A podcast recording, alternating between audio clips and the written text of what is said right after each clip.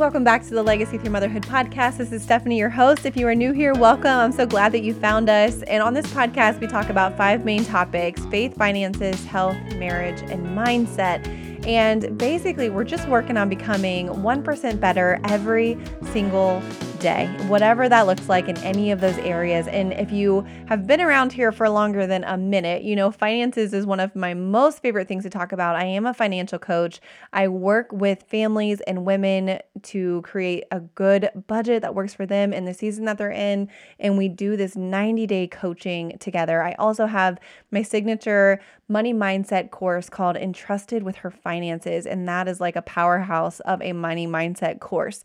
And so today, I am sharing a training I did for Girl Power Alliance, and it is about four ways that you can improve your budget. And so you're going to hear a little bit of um, mention of Girl Power Alliance. You're going to hear a little bit of a mention of their theme, which is basically for 2021, having your best year ever. And so I am coaching them in that membership every single month about something different, kind of to tweak or to do with their finances. And so I wanted to let you guys in on one of the trainings that I did because I feel like it's very practical and it's quick. Two good things, right? So, without any further ado, here is my training on how to improve your budget with four simple, practical steps. Hey guys, Stephanie Sims here, and I help women completely transform their financial life, typically in 90 days if you work with me as a budget client, but really just in general. And so we're on this theme of having your best year. And for me, I'm helping you have your best year financially. I'm gonna try not to rock. That'll be distracting. Um, and so in January, I talked about your money mindset and how important it is number one to realize that money mindset is a thing but number two is to figure out what your money mindset is like we all have one our childhood um, drives a lot of that. And a lot of times we think, man, I can't get it together with my finances, you know, and we think we're in the driver's seat. But the truth is, a lot of the stuff that happened, you know, in your childhood, as in your teenage years, how your parents talked about money, you know, people that you knew with money or without money, whether you liked them or not, all of this forms your money mindset and can really be in the driver's seat of your finances in the day to day life that you are living. And we don't really realize that. And so it's so important to realize if you have any money trauma, um, you know, and what your viewpoint on money just is. In February, we talked about tracking. You have to know your numbers. You absolutely have to know your numbers because once you know your numbers, then you can make a plan, right? And so, one of two things is to happen and does happen when I work with my budget clients. Number one, they get all of their numbers out on paper, you know, balances, minimum payments, whatever. And one of two things happens. Number one, they look and they're like, man, this is a mess. Okay. But the second thing that happens is, oh man, I didn't realize, like, this actually isn't as bad as I thought it was.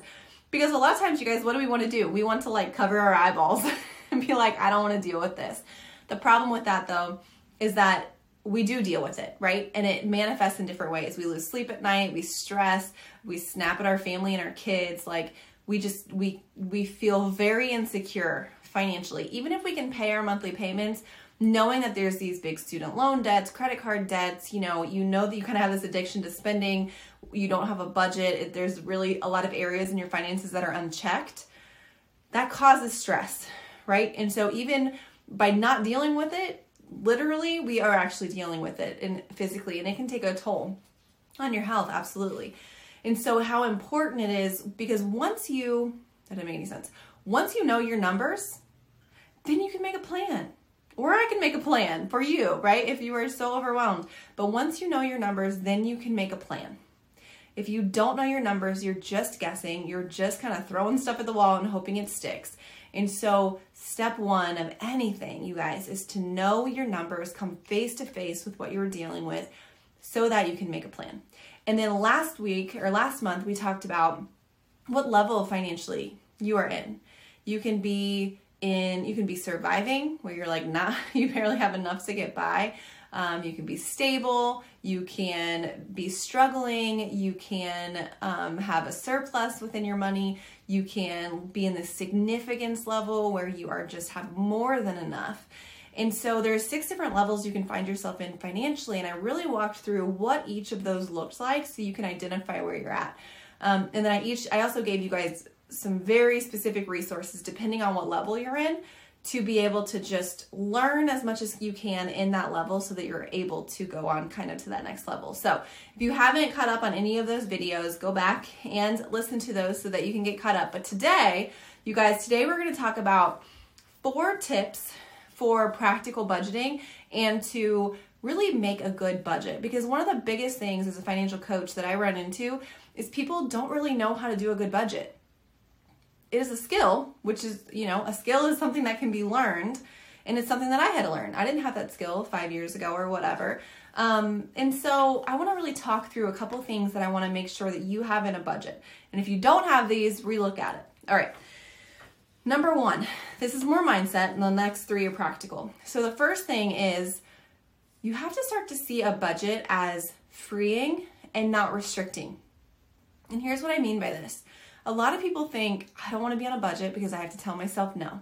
I don't like to tell myself no. I like to buy what I want when I want to get it. Um, and my kids, I don't want to tell my have to tell my kids no.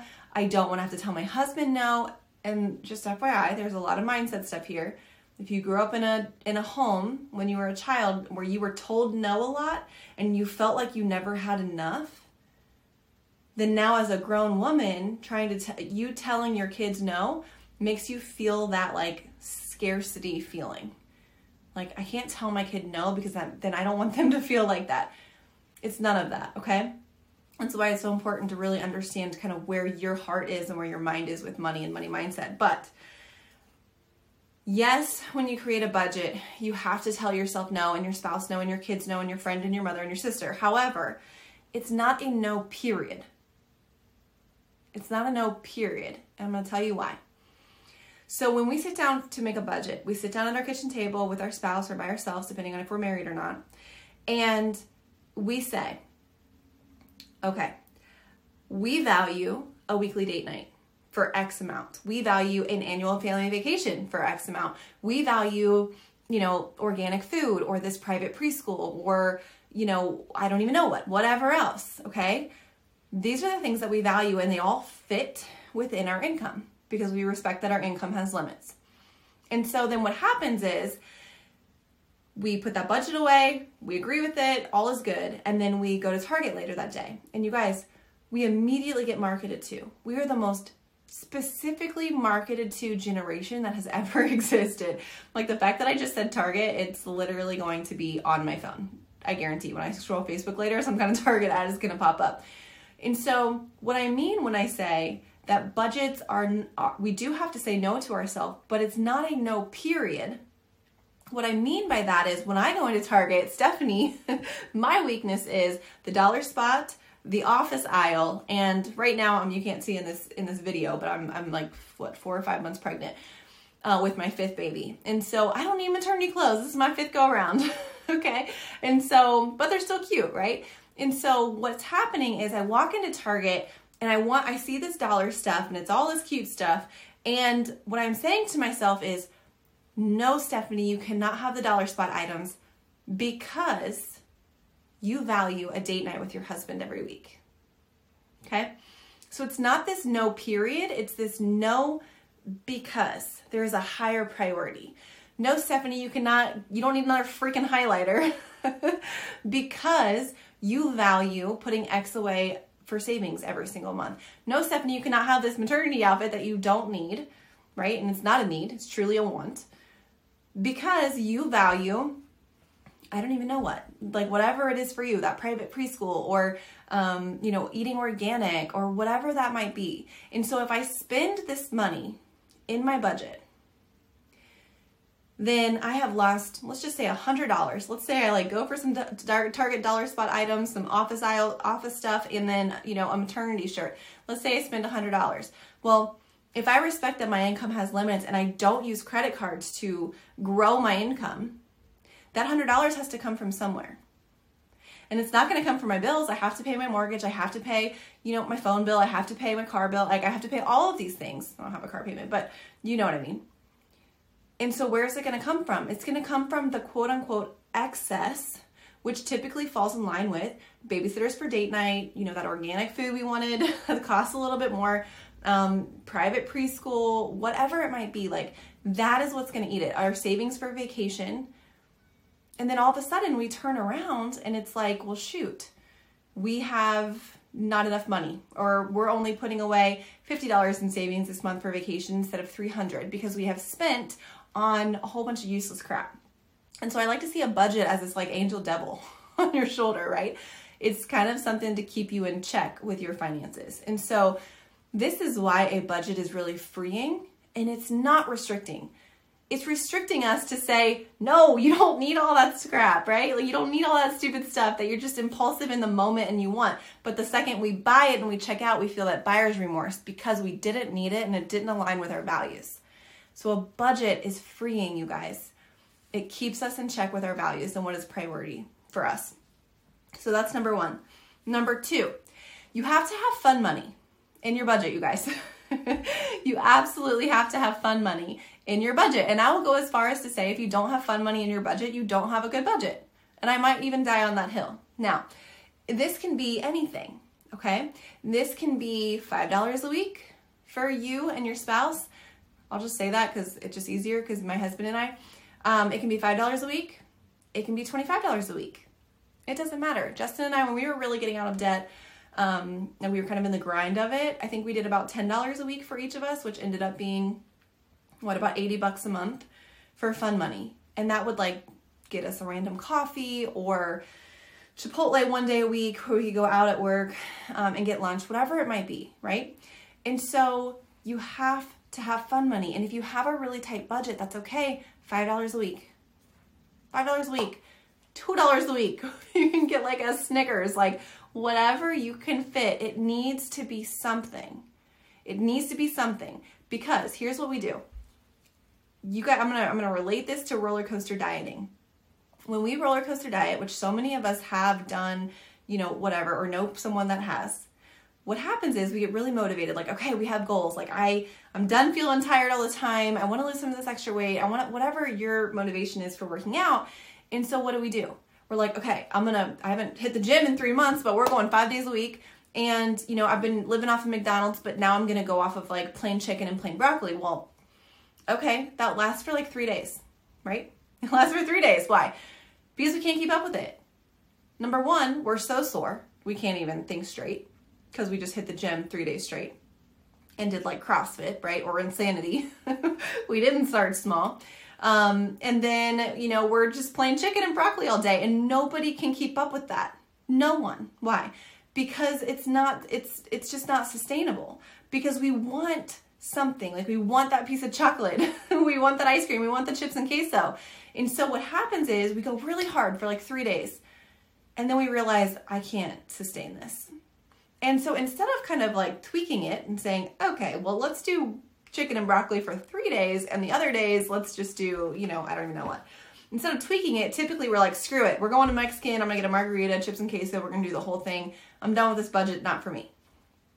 Or diet right? We've all kind of done that before. Well, the exact same thing happens with our budget. The same thing. We say, we get really excited. We have some big goals. Oh, let's get out of debt. Oh, let's save for this. Oh, we want to start giving um, money to kids' colleges, whatever it might be.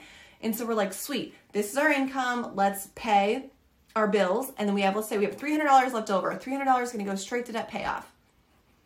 Well, here's a quote that I loved in 2020 that I kept with me long term consistency beats short term intensity. Long term consistency beats short term intensity. And if you're impulsive like I am, that was very helpful for me. So, what can we do that is going to make this budget sustainable or make that diet sustainable? It is small steps.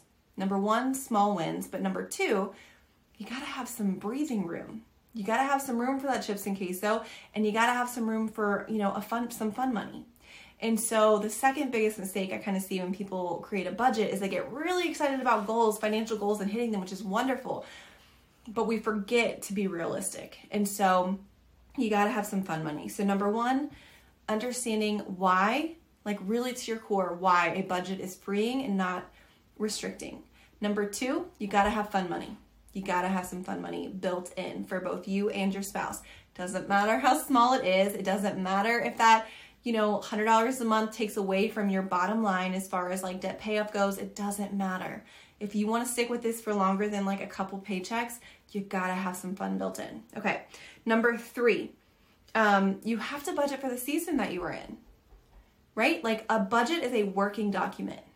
It is not set in stone. When you sit down on January 1st or whenever, it is not set in stone. For example, in the winter, our budget for like fast food and kind of going out to eat and that kind of thing is way, way lower than it is in the spring. In the spring, if you don't know, I have four little boys and one on the way. And so, spring, you guys, they're all in sports. One of them's in two sports. And so I'm like, I know I'm gonna need some help from McDonald's. Like, I know this. I know that I'm gonna be running through Chipotle. I know that I'll probably be like, you know, cave and want a and want a coffee. And so that is what I am going to do. And so I know going into spring season that my fast food budget, going out to eat budget or whatever is going to go up because I'm just not at home enough to cook every single meal, right? And let me just say, that is fine. Totally fine. And some people think that it's, um, and, and I just know this based on conversations with my clients, they feel like that's irresponsible. like, okay, but I even, you know, I'm a stay at home mom. So, like, I should be able to cook all this stuff or at least prepare all of these meals and whatever. And if I up my uh, going out to eat budget by a $100 this month, that means like a $100 less that we're paying off debt. And I, listen, listen, we have to take into account our energy. I like I I forget that too, right? Like I get really balls to the wall and I'm like ready to run and I forget that energy is a limited resource. Mental, emotional, physical, it doesn't matter. Especially if you're a stay-at-home mom, especially if you're a working mom, it doesn't matter. The entire freaking pendulum, right? We have limits and we are human and that's okay. A lot of times we're surprised by that. We're surprised that we are human and that we have limits. And so it is okay to need help outside of your own two hands. If you cannot cook every single night because you know what, you just need a freaking break, it's fine. And so for this season, for spring, you're right. We are not paying an extra $100 on the car this month, honey. because we're we're investing in Wendy's. You know what I mean? And so it is responsible as long as you are not using a credit card to kind of up your income. If you are still sticking within your income and respecting that it has limits, it is still responsible to sway that extra $100 for debt payoff into fast food because guess what? When the summer hits, and you guys are hanging at home playing outside in the backyard and you know they're eating strawberries and peanut butter and jellies because there's no school and whatever else right? That $100 can swing back to debt payoff. And so as long as you're working your puzzle kind of within the parameters that is set within your income it is responsible okay? Now obviously you want to have seasons where you're really going hard at debt and it's not all you know mcdonald's and whatever else so there's some discernment there but it's okay to recognize the season that you're in. Like honestly, this summer, it's we're not as busy, but I'm about to have a baby. So like bring on the Chipotle still. So we might have a prolonged season. And the thing is is that if you understand that your budget is a working document, you guys, then it doesn't matter. Right? It doesn't matter if I need to say, you know what? We actually need some more help X, Y, Z. You name the place, okay? Um, because this season I'm way more tired than I thought I was gonna be, or we're on the road a lot more, or whatever it might be, right? Um, and so your budget is a working document. Justin and I, we sit down about every three months, like literally at season change, to figure out if what we have down on paper is still working for us. And sometimes it is, and sometimes it isn't. That's that's pretty much it. Okay, so it's okay to change it. Stay within your limits. You're good to go. Last thing that I want to say, um, number four, is that a good budget, oftentimes, not always, has a household fund. I call it a household fund. So let's say you're getting out of debt, um, and let's say you have a thousand dollars in your savings, and you are paying off debt. Okay, pretty standard. Well, what I like to do is have a $200 household fund in savings also.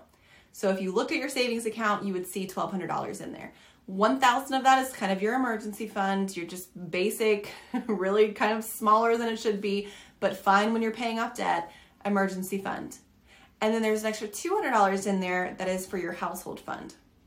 And this has been just a game saver, uh, game saver, nope, game changer for my clients because what do you do when you have budgeted almost every like dollar somewhere, right? What do you do when like you're cooking dinner and your spatula breaks? Or what do you do when you're it's been 3 months and your furnace filter needs changed? Or what do you do when, you know, your faucet's leaking and you need to go buy an $80 faucet? That's not part of the that's not part of the budget, right? Because it's kind of these expenses that are expected because things break, furnace filters need changed, um, you know, things happen, whatever. But they're kind of unexpected because they happen randomly. And so, where does that come from when I need a new spatula or I need a new furnace filter? Like, where does that come from? And so, we have, we as in me and my budget clients, typically have built in a household fund for those expected but unexpected expenses. And if you think about what your savings is for, what is your savings for? Your savings, especially if you are actively paying off debt, your savings is basically a buffer between life that happens, flat tire, you know, sick visit for your kid, that kind of thing, life, and your debt payoff plan and your financial goals. And so that thousand dollar emergency fund, um, though it's not an adequate emergency fund for like in general when you are debt free, it's enough for if you if you don't have any extenuating circumstances like a kid with special needs, higher medical issues, whatever that might be. Typically, this will get you through. not all the time, but typically. Um, and so adding that two hundred dollar household fund just gives you more of a buffer between things that just happen with homeownership and again, your debt payoff plan and your financial goals. Okay, so having a household fund is something that is really, really important and really has been a lifesaver for my clients. Now, um, what was I gonna say? Oh, you can either, as you're starting to kind of get your, your finances organized, you can just put a bulk $200 in there. Or you can be like 25 bucks a month. I'm just putting this in my household fund as it needs as you need to take money from it you just replace it you know whatever however that works for you is fine i'm not gonna micromanage on this video on how you do that. But having that fund to pull from is very very helpful. Um, okay so number one a budget is freeing and not restricting. Number two budget for the season that you are in. And number three miscellaneous money. You got to have fun money. I have my notes down here so i keep looking away. And number four your household fund. So, all right, you guys, um, I hope that you really enjoyed this video and I will talk to you soon. Okay, you guys, I hope you were able to take at least one thing away from that that you would be able to apply to your finances today or tomorrow or whenever. Um, and so I just wanted to talk really quickly. If you don't know who I am or you're new to kind of my what do I what I do and, and how I help support women and their families and their finances, I am a budget coach. And so I do have this 90 day of budget coaching that I do. It's kind of the cream of the crop of what I do. There is an there's amazing amazing results. I'm in the process right now of like gathering numbers for the amount of debt that we have paid off together in these 90 days, the amount of cars that have been paid off, credit cards that have been paid off, student loans that have been paid off, like savings that have been built. There is just some something amazing that happens when you can gain some clarity on your finances and then come alongside a coach that will help you stay accountable and also help you kind of work through the emotional side that you will go through when you kind of start this financial journey to become to becoming financially free. And so I am a budget coach. I will link to that in the show notes. But if you want to go to Sims Arrows, S I M S Arrows, dot com slash budget coaching there's more information that's simsarrows.com slash budget coaching and then second I have a monster of a money mindset course, and it's called Entrusted with Her Finances. It is like five modules, 25 lessons. It's over six hours of audio training. And this, we really, really, really dig deep. We figure out what your money story is. Is there any money trauma there? Could that be manifesting as something else? we also talk about how, like in your childhood, how a lot of the things that you heard about money, the way your parents spoke about money, different experiences you had with people who had money and didn't have money, how that's really shaping a lot of your financial decisions today. We go into why people really love to be in debt. There's a whole module about being in debt and what that looks like because, you know, people are like, well, no, I actually hate being in debt. Well, okay, we also hate not having energy. We hate, you know, having mental fogginess. We hate, um, you know, whatever it might be about our health, but we love that chips and queso, right? We love that good margarita. We love all of these things. And so it's the same thing with debt, you guys. Like, we don't like that feeling of being under this weight of debt, but we like to buy what we want to buy when we want to buy it. And that is an emotional thing um, that needs to be worked through. There's some physiological stuff happening there. And so we really work through that in a module. We also have a whole module about what you owe your children financially. And we talk a lot about trying to overcompensate for your childhood, trying to replicate your childhood. You know, what are motives behind the reasons you are spending the way you're spending on your kids? And we kind of get real in this module, and we really get to the get to the um, the bottom of what we actually owe our children financially. And then the last two episodes are really about the importance of passive income and what that is, and then ultimately how we build wealth and how our wealth can make such a generational impact for world change. And so, anyways, I will link to that in the show notes also. That you can find more information at simsarrows.com slash yes. So simsarrows.com slash yes. If you are someone who is like, listen, I've done this budget thing. I've roller coaster budgeted enough. I feel like I know what to do when it, you know, it all looks good on paper when I do it, but I can't seem to follow through for whatever reason. Girl, that is a money mindset issue. And so I would look into my course, Entrusted with Your Finances. So, all right, guys, I hope that you all have a wonderful, wonderful week. And I look forward to walking with you to help you find your grit while completely covering you in grace.